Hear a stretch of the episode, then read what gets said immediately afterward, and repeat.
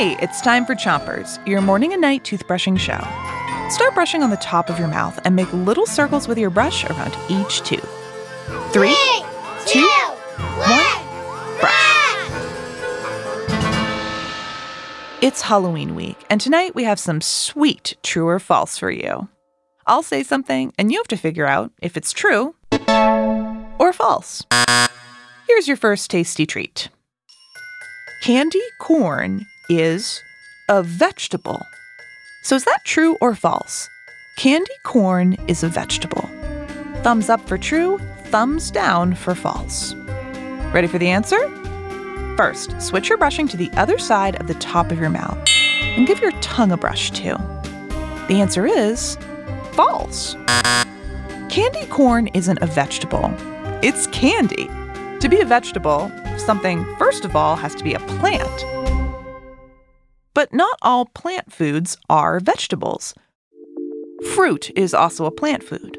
So, how can you tell if a plant that you eat is a fruit or a vegetable? Well, normally, Fruit has seeds. Fruit has seeds. switch your brushing to the bottom of your mouth and brush the molars in the way back. Ready for another delicious dilemma?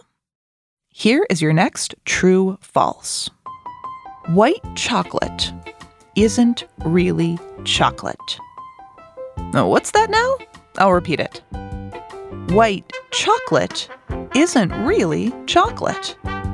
So, what do you think? If that's true, thumbs up. If that's false, thumbs down. Switch your brushing to the other side of the bottom of your mouth, but don't brush too hard. Okay, you ready?